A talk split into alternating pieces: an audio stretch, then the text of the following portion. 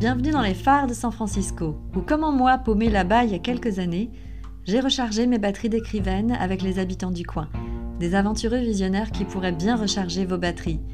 Je suis Gilda Sikoglu, coach écrivaine, et dans ce neuvième épisode, déjà le dernier avec Barbara, il s'agit de prendre les choses à revers pour provoquer le meilleur. It's vibrant, it's very diverse. I see lots of different people getting along just fine now. San Francisco has a terrible history of racism, terrible, uh, especially particularly against the Chinese. Pretty much the way that black people were, tra- were treated in the South. They came over here to work on the railroads. C'est une ville qui vibre, très variée, où Barbara voit plein de personnes différentes qui vivent ensemble juste bien, maintenant. Mais San Francisco a une terrible histoire de racisme. Terrible, insiste-t-elle, et particulièrement à l'encontre des Chinois, qui étaient traités à peu près comme les Noirs dans le Sud, pour construire les voies ferrées. Comme quoi, être ridiculement optimiste, comme elle disait, ne la rendait pas aveugle au problème. Ce qui expliquait tous ces engagements qui m'avaient halluciné dans le précédent épisode. Elle éclairait mon émerveillement pour San Francisco avec une vision plus complète du tableau. It's not like it's been a perfect city. Okay. Ce n'est pas une ville qui avait été parfaite. Cette histoire sombre de la ville ne l'empêche pas de l'adorer aujourd'hui. Elle y est installée depuis 81 et comme nombre de San Franciscains, elle se régale de ce qu'il suffit de passer le coin d'une rue pour trouver ici un musée insolite, là un beau parc et partout des vues magnifiques ou toutes ces cuisines venues d'ailleurs. Une foule de choses à faire, souvent farfelues, tout le temps.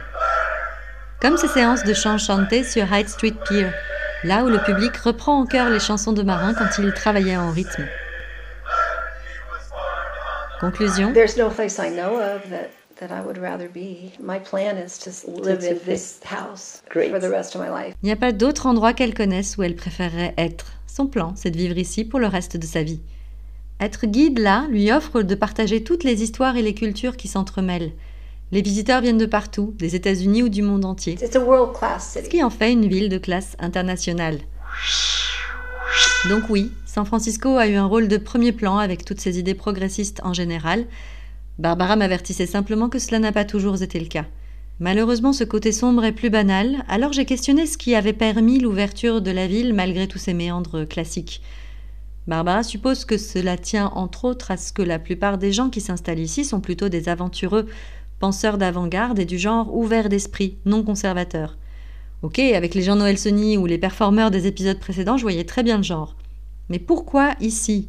The city really started at the gold rush because before gold was discovered, there were just a couple hundred people living. And in just two years after, there were Yeah. tens of thousands. Ça pourrait bien être dans l'histoire. La ville a vraiment démarré au moment de la ruée vers l'or. Avant, c'était quelques centaines de personnes qui vivaient là, et puis juste deux ans après, elles étaient des dizaines de milliers. And they came from all over the world. Yeah.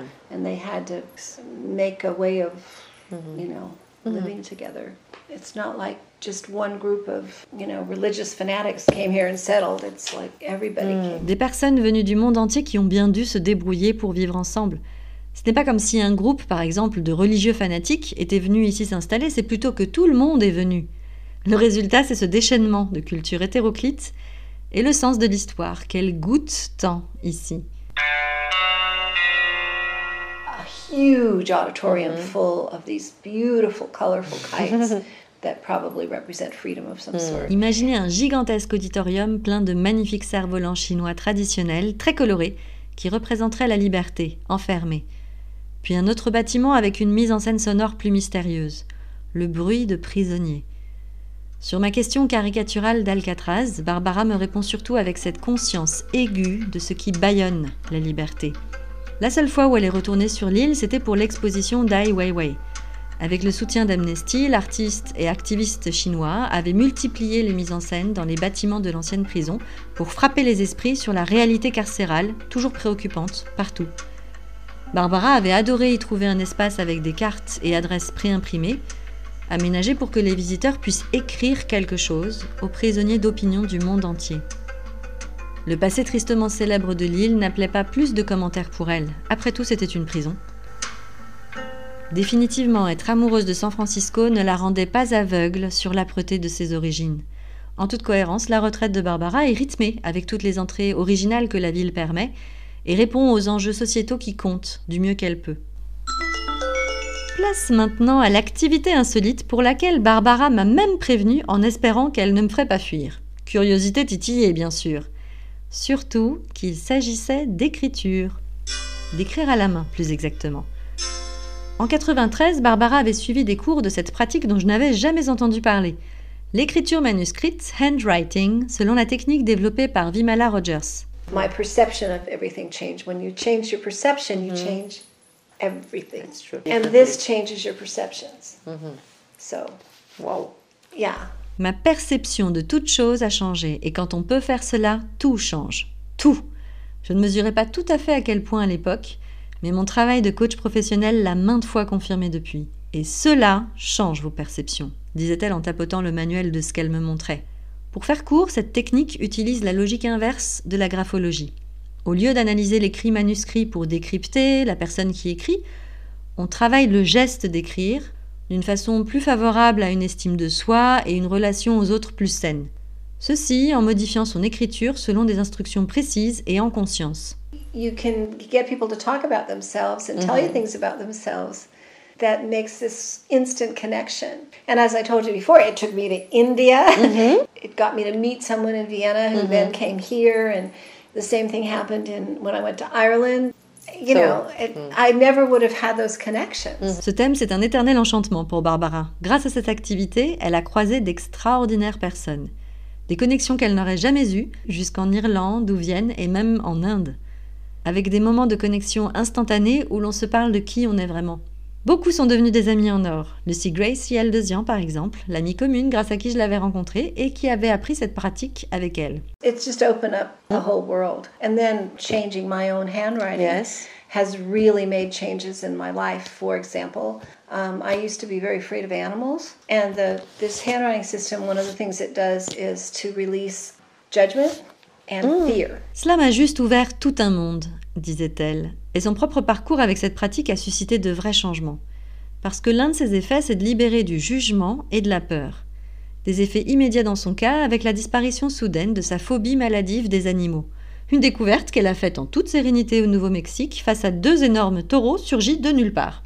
Elle a noté aussi la très nette amélioration de ses relations avec sa mère. Alors que sa mère n'avait pas changé du tout.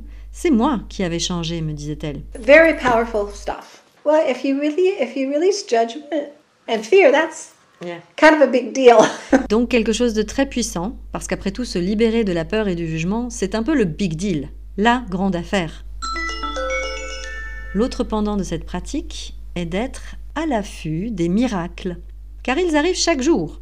Plus vous les remarquez, plus ils adviennent, m'assurait-elle avec sérieux. J'en avais profité pour qu'elle m'explique un peu comment commencer moi-même, et j'ai vite compris pourquoi, après plus de 20 ans, elle continuait cette pratique quotidienne.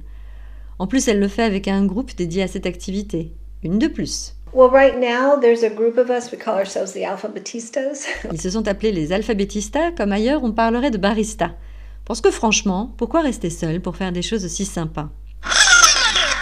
Pause. San Francisco regorge de ce genre de curiosité, d'accord. Au début, j'aurais même pu croire que Barbara voltait comme la plume libre du générique de début du film Forrest Gump. Oui, encore lui. Soufflée de ci, de là par la brise. Mais non. Barbara suivait ses convictions et abordait avec concentration toutes les personnes croisées. C'est l'autre enseignement qu'elle m'a apporté et qui vient de sa longue expérience d'éducatrice. Elle m'expliquait que certains des enfants avec lesquels elle travaillait durant sa carrière avaient des vies très difficiles, vraiment difficiles. Mais elle a compris qu'ils n'avaient pas besoin qu'elle se sente désolée pour eux.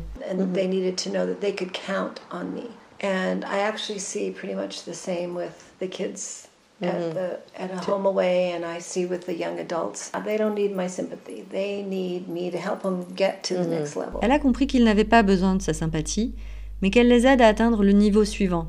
Ils avaient besoin de sa constance, de sa présence, et de savoir qu'ils pouvaient compter sur elle.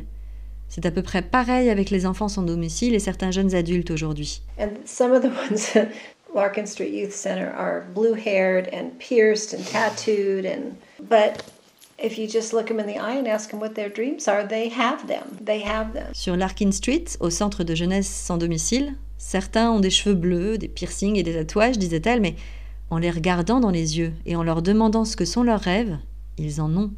And in fact, I think because I work with children so much, I can look at a lot of adults and see that what that person might have been like when he or she was in was seven years old and see that humanity of them. Comme elle travaille beaucoup avec les enfants, elle peut regarder beaucoup d'adultes et voir cela en eux, ce à quoi l'adulte a pu ressembler quand il avait 7 ans, et cette humanité qui lui est propre.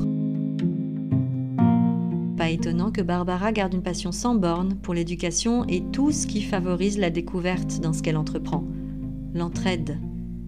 Après elle, je me suis laissée aller à rêver d'une école idéale. Ce serait une école qui répondrait aux exigences qu'un certain Alex avait suggérées au troisième épisode. Une école où il existerait une classe, des cours pour bâtir un monde meilleur, rien que cela. Un cours où toutes les voies seraient bonnes à essayer pour réussir. J'aurais bien appelé cette classe Barbarella, un surnom qui m'était vite venu après l'avoir rencontré et revu, toujours avec beaucoup de joie. C'est un surnom qui évoque la magie d'un conte comme Cinderella. Parce que décidément, il me semble plus réjouissant et même constructif de croire en tout cela. Plus réaliste en fait. Pas vous Voilà donc pour ce premier personnage féminin qui m'aura touché au cœur parce qu'elle incarnait tranquillement et avec fermeté ses idéaux, en plus de m'avoir montré cette joyeuse pratique d'écriture. Dans le prochain épisode, je vous retrouverai avec un autre personnage très différent, Clarence. Pas vraiment l'ange du film de Capra, quoique. Pour l'heure, saluez bien 2021, pensez à vous abonner si ce n'est déjà fait, et rendez-vous en 2022